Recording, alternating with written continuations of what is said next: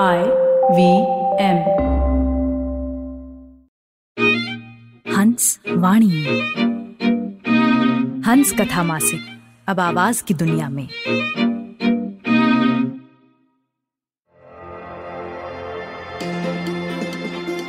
कहते हैं, अगर आप आज के समय की नब्ज पकड़ना चाहते हैं तो आज का साहित्य पढ़ें। लेकिन अच्छा साहित्य चुने कैसे?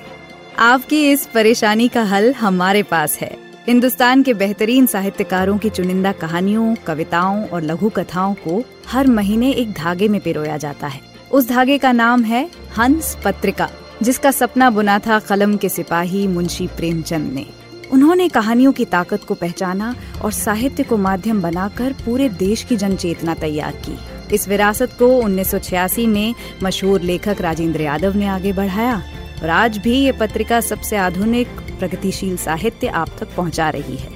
अब हंस ऑडियो की दुनिया में उड़ान भर रही है हंस वाणी के रूप में, जिसे अपनी वाणी से सजा रहे हैं मुंबई के रंगमंच समूह जश्न कलम के कलाकार और मंच दे रहे हैं आईवीएम पॉडकास्ट सुनिए हंस वाणी को हंस हिंदी मैगजीन डॉट इन पर या I V M podcast app और वेबसाइट पर या फिर अन्य पॉडकास्ट ऐप्स पर। आशा है इस नए सफ़र में हमें आपका प्यार और साथ मिलेगा।